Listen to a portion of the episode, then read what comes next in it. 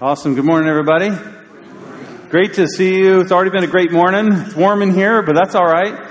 We uh, today we're in week three of a four-week message series entitled "The Deep End." The deep end. I'm excited to, to, to speak about this with you, and for those of you who've been with us, you kind of have an idea of where this is all going. But today, let me spend a few minutes or recapping um, the theme for our deep end series. I've titled this "The Beginner's Guide to Spiritual Maturity."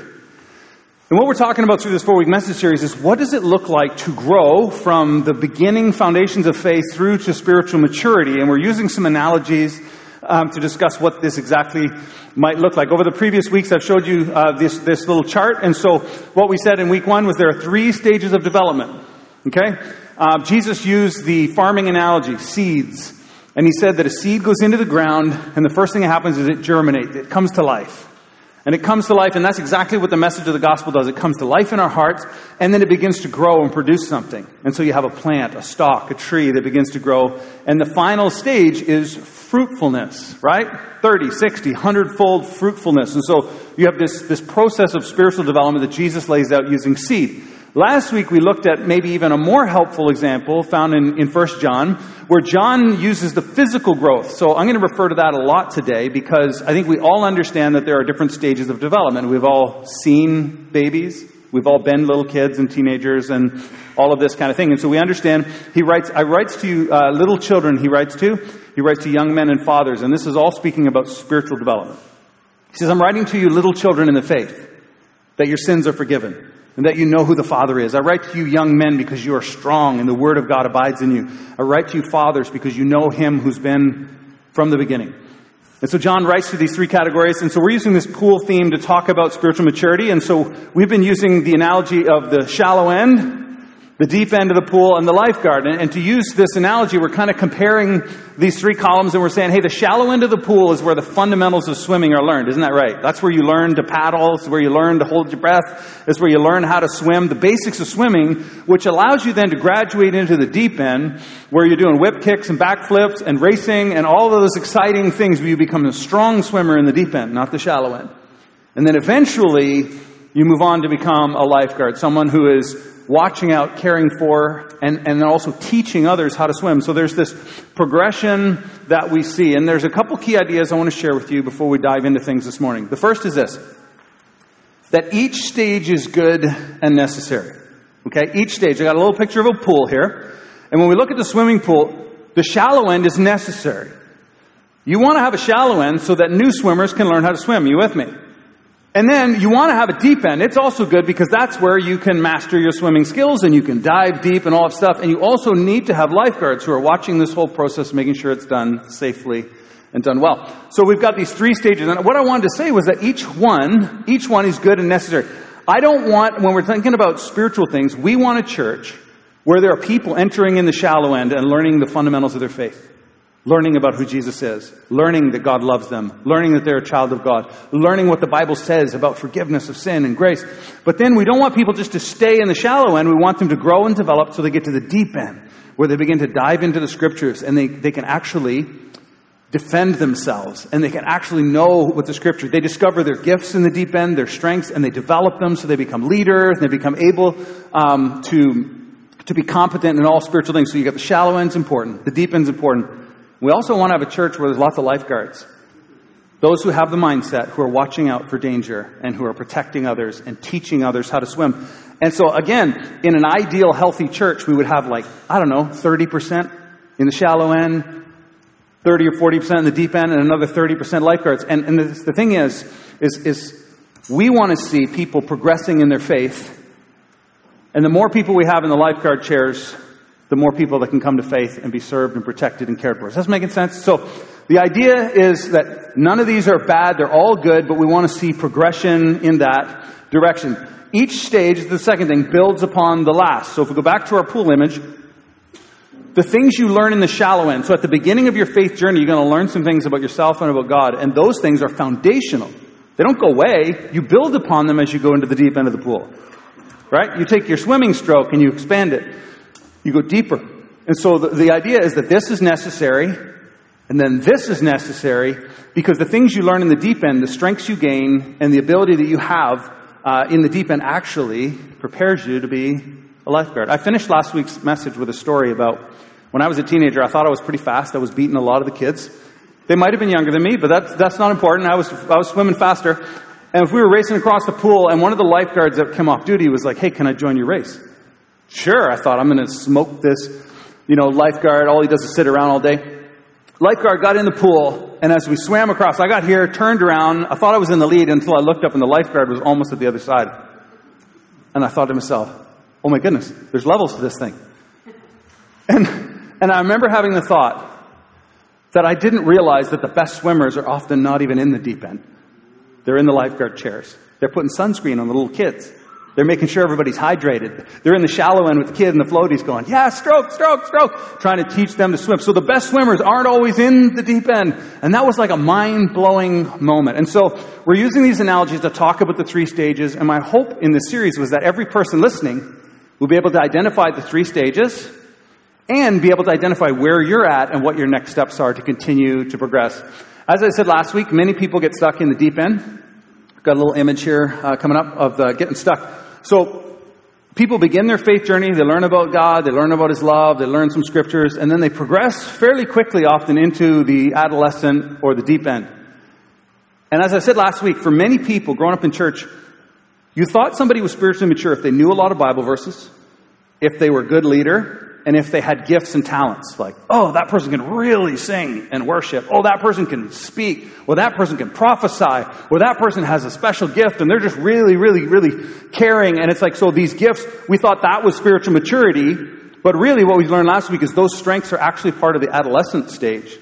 And there's something beyond the deep end. And that's exactly what we're going to talk about today. What's beyond the deep end? And what I want to do is actually share with you a framework for what actual spiritual maturity looks like. The reason why this is important, I've been saying this each week. We, our expectations of other people are dependent on the stage and age of the, of the individual. Would you not agree with that, right? I've noticed little kids, two, three years old, they can walk up to complete strangers, stare at them in the eyes. Hi, my name's Joey. Can I hold your hand? Right? And, and it's like, oh, isn't that adorable? If you do that as an adult, they're going to call the cops, right? Like it's scary. When someone's staring, hi, staring in the eyes. Can I hold your hand? no, you can't. You know, clothes are optional for kids. They're definitely not optional for adults. You, you, understand what I'm saying? So, in the same way that as we as we go through the stages, so as a little kid, there's very little expectation. There's lots of love and grace, and as they grow and they learn, the expectations rise. But so does the independence and freedom, and so do the strengths and gifts. But we expect more, and it's the same thing in the church. As people begin their faith journey, we have no expectation on you. Just, just come, just grow, just be here. And as you grow and develop in your faith, more expectation, more is required of you. Is that making sense? So, a lot of people get stuck in the deep end. I said this last week that spiritual adolescence, that young adult, teen, young adult stage, is where most Christians stop their growth. And I gave some reasons for that, and we're going to dive into that a little bit more. But I would like to suggest to you today um, that there is something beyond the deep end, and I would like to suggest to you today that there's room for you and me, wherever we're at, to continue to grow. And you know, the idea of a Christian is not, I've said this before, Christian is not a set of beliefs. It's a desire to become more like Jesus. That's what it is. And it's a transformation that takes place. So here's what Paul the Apostle says. We're going to be in, in uh, Philippians chapter 2 and 3 today. And in, in, chapter 3, here's what Paul says. He says, Not that I have already obtained this. He's talking about spiritual maturity. Or I'm already perfect. He's like, I haven't arrived. But I press on to make it my own because Christ Jesus has made me his own. May I humbly suggest to you today that if Paul the Apostle, one of the authors of the New Testament, if Paul the Apostle, the man who helped lead the gospel into the Gentile church, if he had not arrived and had not been made perfect yet, then guess what? Perhaps you and I have not arrived. Would you agree? If you agree, turn to someone near you and say, You haven't arrived yet. Just, just let them know. You know, say it with confidence. All right? so today, uh, we're going to dive into Philippians chapter 2. But before we do, I need to warn you. I need to warn you. This is not going to be a snowflake sermon. You know the snowflake sermon? You're unique and you're loved and and you're beautiful just like you are, and that's all true. That's all true. But that's the shallow end sermon. And this isn't even going to be the, the deep end adolescent sermon where it's like you're gifted and called and God wants you to grow and become all you can be. Like that's a great sermon. It's not going to be that. Today is going to be the sermon for the those who long to be spiritually mature. And the call isn't going to be any of that. It's going to be take up your cross, follow me. Surrender your life. Give it all. So everyone's really excited about that. But that's that's where we're going today. So I just wanted to warn you, no matter where you're at, this is this is what we're going to be talking about. So we're going to turn to Philippians chapter 2. And uh, in Philippians chapter 2, Paul is going to actually outline for us the call to spiritual maturity. And I want you to see that, uh, as I said last week, spiritually mature people are people who do know the scriptures, who do have gifts, who have them developed, who are strong, but also there's a shift, a radical shift in the way they view themselves, others, and the world. Here's how he says it. He says, do nothing from selfish ambition or conceit. One of the things I've noticed is that when, when I was a teenager, I was always comparing myself to everybody. I was trying to figure out how I fit in and what, you know, where do people like me and am I wearing the right stuff? And it was all about like it was all about me and others and all that stuff. And he says, do nothing from selfish ambition or conceit, but in humility count others more significant than yourselves.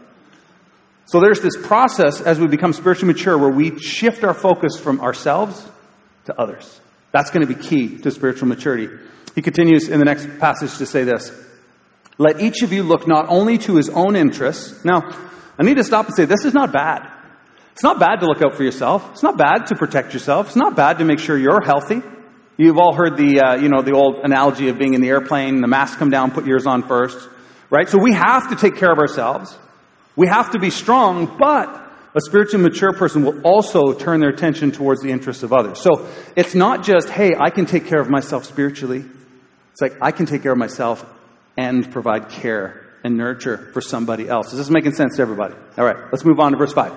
Continues, he says, Have this mind among yourselves, which is yours in Christ Jesus Paul's going to point to Jesus and his mindset. And he's like, we want to have a mindset like Jesus because that's what spiritual maturity is all about. Who, though he was in the form of God, did not count equality with God a thing to be grasped. Jesus was as high as he could be, as glorious as could be. He had, you know, he was at the top of the, you know, of the org chart, so to speak. But he says that that, that wasn't what, what Christ was after. He wasn't after that. Here's what he continues to say. But he emptied himself and took the form of a servant. I love the phrase emptied himself. I underline it because do you know what it feels like to empty yourself? Do you know what it feels like to give your all and have nothing left? I'm seeing a few people nodding at me. I, I, think of, I don't know why I think of this when I hear that phrase, emptied himself. I often think of, of new mothers. And, you know, some of you are like, yeah, I know I was there. I wasn't, but I, it's that four in the morning and you feel like you're going to be sick because you haven't slept, and you have this little child that you care so much about, and it's literally sucking the life out of you, and you're exhausted and you feel like I've given everything, I have nothing else to give.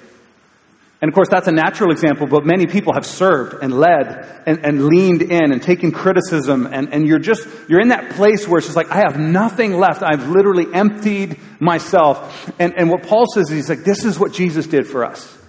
He gave it all. He gave his life. He gave his love. He gave his everything for you and me. And he invites us to progress to spiritual maturity and for us to do that for others. Does this make sense? Being born in the likeness of man. It continues and finishes with this. And being found in human form, he humbled himself by becoming obedient to the point of death, even death on a cross. So Jesus took this emptying of himself so completely that he would ultimately give his life so that we could have life. That's the invitation for the spiritually mature. That you would empty yourself, that you would give your life for others, to strengthen them, to coach them, to protect them, to feed them. This is the call of spiritual maturity. So what I want to do today, last week we had a little grid and we said, here's what a child, the, you know, the attributes of a, of a little child, and here's the attributes of an adolescent. And we're going to do that again uh, with adolescent and mature. And so here we go, if you throw that up for me. The deep end is all about independence. I said last week, infancy, the shallow end, is all about being dependent. Kids need their parents to feed them, protect them. As you become an adolescent, a teenager, a young adult, it's all about this independence. I can do it myself. I can feed myself. I can earn my own money. I can, I can take care, I can protect myself. I have a faith of my own. Independence is the goal in this phase. But a spiritually mature person becomes dependable. And that means, as we just heard, that you are able to care for yourself, that you are able to stand on your own two feet, you have a faith of your own, but you can also care for someone else. So I want to do an analogy. If you, can, if you have the zoom lens on the camera, I want you to zoom in so everyone at the back can see. In my little box here, I have this great example. This is, this is a little duckling. Let's put him there. Yeah, there he is. You see him? Little duckling. Now, a, a little duckling, if it's left in a pond by itself, probably not going to survive. Why? Because little duckling needs mama duck, daddy duck to not only feed it, but keep it protected from predators, teach it, you know, where to go, what not, you know, how to find food, all that stuff. And so this little duckling, if it has care and nurture, because it's completely dependent, will eventually grow to become an adolescent duck. Okay, so we got a big one. And an adolescent duck is physically mature. Okay, so an adolescent duck can fly. Adolescent duck is probably faster and stronger than mom and dad, and probably lets them know all the time how strong and fast he is. And this adolescent duck eventually will, will have a desire within it for independence. Adolescent duck will actually, once it's old enough, will fly away from mom and dad, and will eventually meet up with another duck.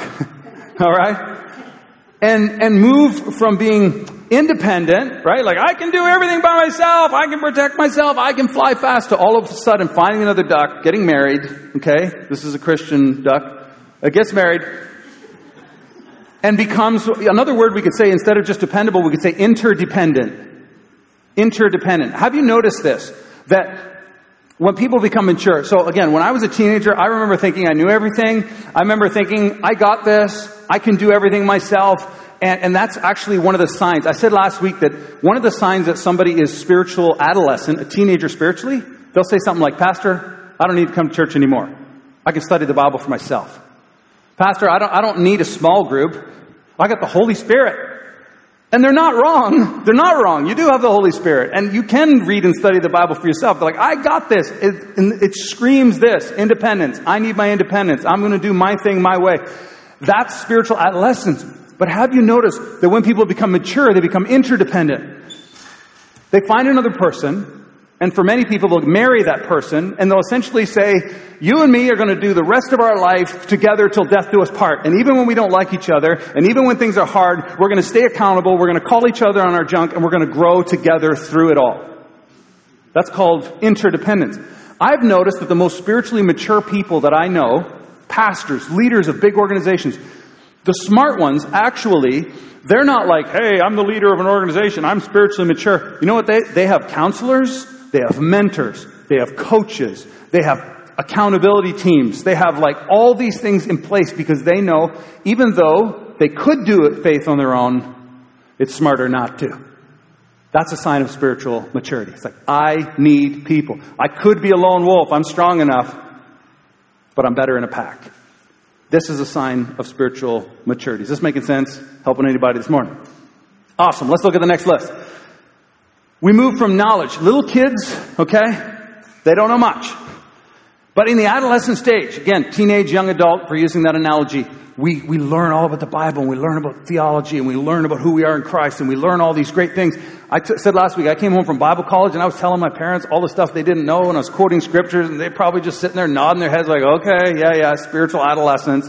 Mr. Brain over here. What I didn't have was wisdom. And wisdom can be defined as the proper application of knowledge, knowing what to do with what you know. That's wisdom, right? We all know how to lose weight, stay skinny, and get in shape. We all know what we should eat and not eat. We know what we should do and not do. But do we do it? Nobody looking around. Especially not me. I'm getting a little round. Speaking of that. It's having the knowledge, knowing how to do something, knowing what is true, and actually doing it is something very, very different. Am I right? That's wisdom. And a spiritually mature person moves from knowledge to wisdom. I said this last week. You can know the right thing and you can say, hey, you're living the wrong way and hey, you should be helping and you should be doing this. That's knowledge. But without wisdom, you'll do more damage than good. Right? Because the last thing everyone needs is a truth bomb. What they need is someone to lovingly come alongside and guide them into the right way. So knowledge to wisdom. These are, these are the markers of spiritual maturity. Next one, we go from developing gifts. So again, in the adolescent stage, what is my gift and calling? What title? what can I contribute to the church? How could I be recognized for serving and saving thousands for Jesus? You know, it's all about me and what I can do and contribute. But all of a sudden, when you move into maturity, it starts to become about developing others. It's like the, it's like the NHL player that retires and becomes a coach. It's like I was in the spotlight and I was developing my slap shot. And now I'm going to use everything I know and everything I have to help these young athletes that are coming on the team to become all that they could be. That's the mindset in the heart of the spiritually mature. Does that make sense? So again, it's, it's moving from me centered to others centered. And this is the call of God on each of our lives when we're ready to step into maturity. We move from, from strength, from being strong. You go to the next one for me. Strong to meek. To meek. Now I know when you hear the word meek, you're probably thinking meek is weak. But that's actually not the case. Uh, the, the word that's translated in the Greek into meek is actually the word praus, and it's this idea of like strength under control. When this Greek word was used, they would talk about like a war horse. Super strong, super dangerous, capable, but yet controlled, under control. And that's the idea. See, when we're growing in our faith, we become strong. We learn things. We, we have gifts and abilities, and it's all about like, oh, Satan, you got nothing on me. I'm stomping on your neck, right? Strength. But becoming meek is about taking all that strength and using it at the right time in the right way to protect and not to destroy, to guard, right? And not to, to gain advantage. So meekness, what did Jesus say about the meek? He said the meek will what? Inherit the earth. That's what he's talking about. Strength, under control. Okay? That's what we want to see. Um, next, uh, we talk about achieving, right? What can I achieve? That's the primary question of an adolescent. And that's true spiritually. It's like, what can, what are my gifts? What can I do? How can I help? What can I, it's all, again, achieve, achieve, achieve, achieve, achieve, which is why I said spiritual adolescents in the deep end often get back into works. Because they start making their faith all about what they do and contribute and how they're growing and how much less sin there is in their life. It's all achieve, achieve, achieve. But spiritual maturity begins to say, what can I give? What can I contribute? How can I help others? That's the idea that we see here. And then the last one, and we're going to move on, is this self discovery. Again, None of these things are bad. In fact, you need all this before you get to this. Okay? Remember what we said at the beginning? You start as an infant, you move into adolescence, and then eventually you get beyond the deep end and you're over here. And we move from self discovery where it's like, what is my calling? What are my strengths? What can I contribute? And it becomes death to self. That's what every good parent does. Eventually, willing to give their lives. So, we got our analogy. We got our little duck, okay? Little duck here grows into an adolescent. Eventually, that duck meets, becomes interdependent, and has a little flock of birds of their own. I was walking through the office the other day and I saw these, all these little ducklings nested in the back of this big duck. And I thought, this is a perfect example of spiritual maturity. If you want to know what spiritual maturity looks like, looks like that. Sometimes overwhelmed, Okay? That's what it looks like. Spiritual maturity. And so all of a sudden, you've got all these little ducklings that are dependent on mom and dad to protect and guide. And eventually what will happen is the parent ducks will teach. By the way, someone after the first service left me a whole note of facts. Where is it? Here it is. Because I, I, wasn't sure. I'm like, is it called a gaggle of ducks? No, it's a geese. So somebody wrote, so it's actually um, a waddling, a flock, a badling, a herd, or a brood I don't know. There's a bunch of ducks. And the ducks, eventually, eventually, if the, if the mature ducks are doing their job, the little ducklings become dependent. They begin to learn how to swim and feed themselves. You get the idea. And eventually, each of these little ducklings grows to, to adolescence. And then they tell their parents they don't know anything. Okay? And they fly off in their independence and eventually, once again, become dependable and another generation begins. This is, this is the process. I'm going to leave this here as a representation of spiritual maturity. Is any of this making sense today? Okay? Spiritual maturity. It's like God loves me and I'm, and, and I'm his family and I'm forgiven. That's where we start. And he cares and then he calls us higher and we become strong in our faith. And, and we're able to stand against the wiles of the devil and we're able to develop our gifts and talents, but eventually we're going to use them for the sake of others. Spiritual maturity. It looks it looks like it looks like this. So I want to do our pool stereotypes next, and uh, and then I'm going to close out with a few points. We've been doing this each week. We've kind of been talking about stereotypes for each of the, uh, the you know the shallow and the deep end and the lifeguard. So these are lifeguard stereotypes. Um, and so if this is you, repent and we'll move on. Here's the first one the enabler. The enabler. Okay? Everyone has seen the parent that allows their kid to get away with everything. And if you're like, I don't know that parent, it could be you're that parent, okay? But it's like you've seen the little kids up beating up on somebody else, like, oh yeah, you know, it's, oh, look, they made a friend. You know, the enabler. An enabler is somebody who allows someone else to practice self-destructive behaviors and thereby becomes worse. And if you, if you let a little kid bite and kick and punch and they're not corrected, because those are normal behaviors, but if they're not corrected, that little kid could turn into, you know, something much worse if it's not corrected. And so you don't want to be an enabler. So within the church, we need spiritual parents that are guiding and coaching and correcting uh, those who are new to the faith so that they're not going off the rails. Here's the second one that we have the overprotective. Right? This is the parent that wraps their kid in bubble wraps and helmets and all this stuff. And it's like, I don't want my kid to get hurt ever. I don't want them to experience any hardship because if they do, poor little muffin will be destroyed. And, and so it's the overprotective. And this happens in church. Right? We could say, hey, if you're new to faith, come into this church and just sit in the pews for the next 10 years and we're just going to love on you. We're going to pray for you. We're going to sing and we're going to do all this stuff, but we're never going to call you higher.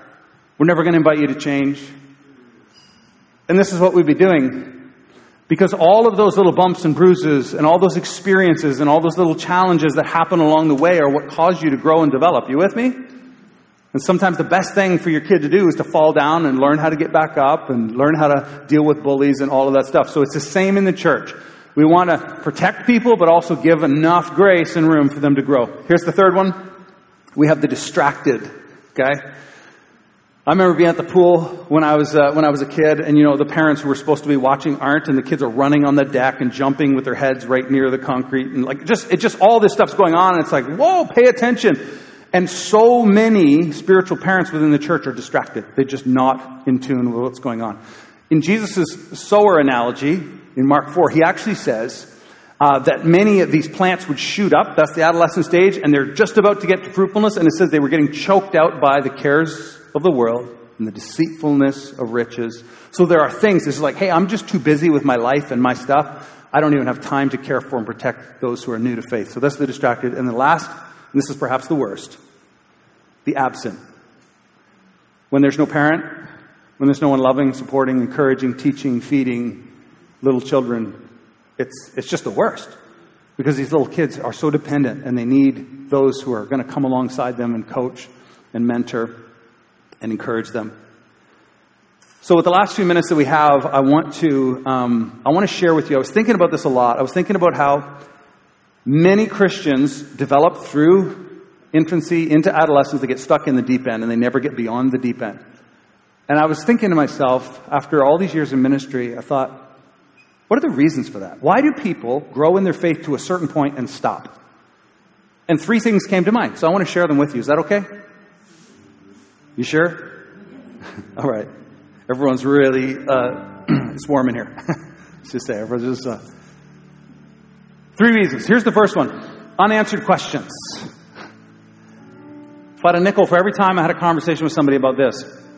You see, people enter, they come to church for the first time, and they hear about Jesus, like, this is the best thing ever, and they accept him, and they begin their journey as babes in the faith, and they begin to grow, and they begin to grow. And they think to themselves, I'm a little kid, like, I'm new to this thing. I don't, there's all kinds of things I don't know about God and about the world and why all this stuff happens. And so, therefore, they look at the kids in the deep end, using this analogy, and they go, when I get to the deep end, I'm going to understand. And then they get to the deep end and they realize they have just as many unanswered questions. And I think this is, this is really important because, you know, I, I've been a Christian for over 40 years.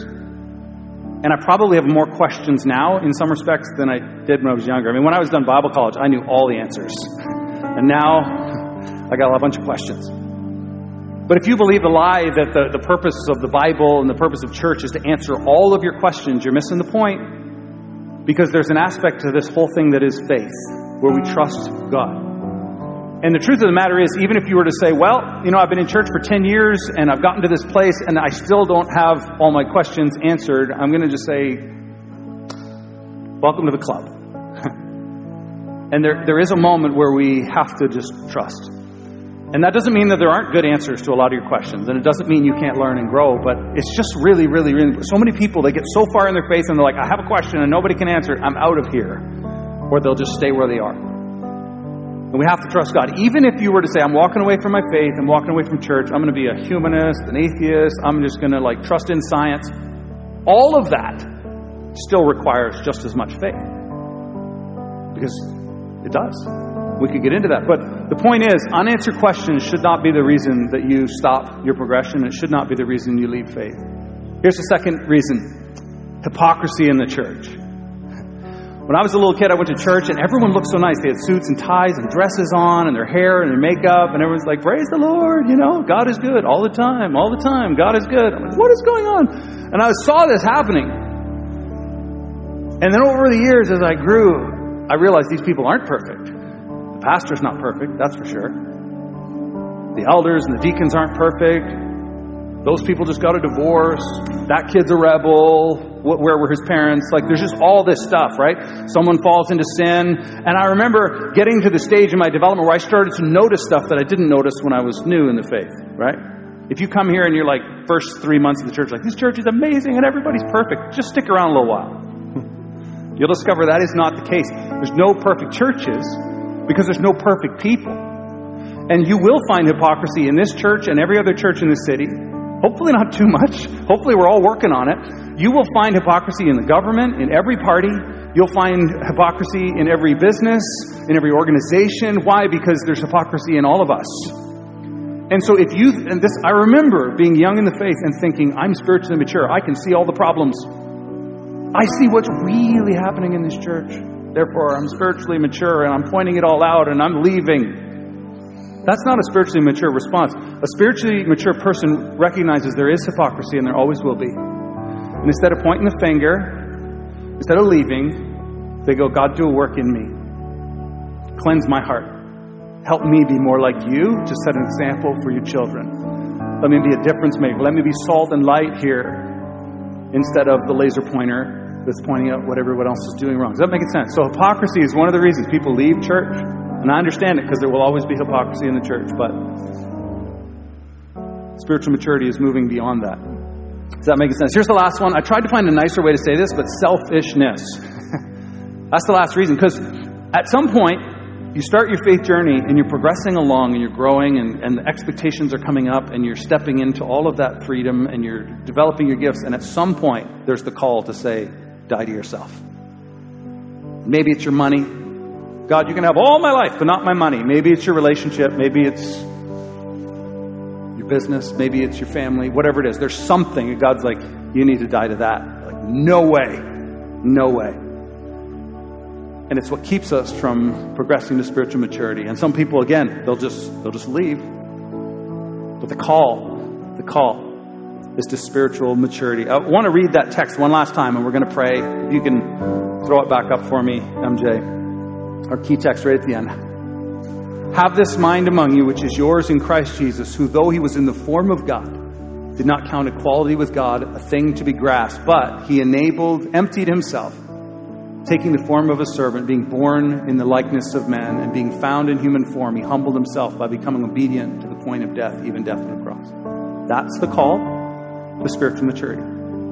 Next week, as we close out the series, I want to show our church a roadmap for how we're going to do this. And there's going to be a specific call to stepping up into spiritual maturity and what that actually means, roles within the church, and explaining all that next steps. But we'll close with this idea. None of us would be here today if there wasn't somebody who emptied themselves. For me, there's unnamed Sunday school teachers that prayed for me, that taught me the Bible verses. I'll never know their name this side of heaven aunts, uncles, grandparents, friends, mentors, youth group leaders. I don't even remember them, but they invested in me. They emptied themselves so I could be here. And my guess is, if you were to reflect on your life, you would say the same. They were spiritually mature people who carried you on their back until you were strong enough to carry yourself. But the call of God is that you would take that strength, take your ability and gifts, and develop more like Christ so that you could be the one who carries others. Would you pray with me? Heavenly Father, thank you for this morning. Every person listening, every person here in the room. Thank you for the call. You invite us to die to ourselves, to pick up our cross and follow you. Lord, I pray no matter where people are at in their journey, whether they're new to faith, whether they're spiritual adolescents in the deep end, Lord, that we would continue to move in your direction, that we would continue to be more like you, and that you would invite us into the deep end and beyond, so that we might empty ourselves and give our lives for the sake of the kingdom and for the sake of others. And we pray this in Jesus' name.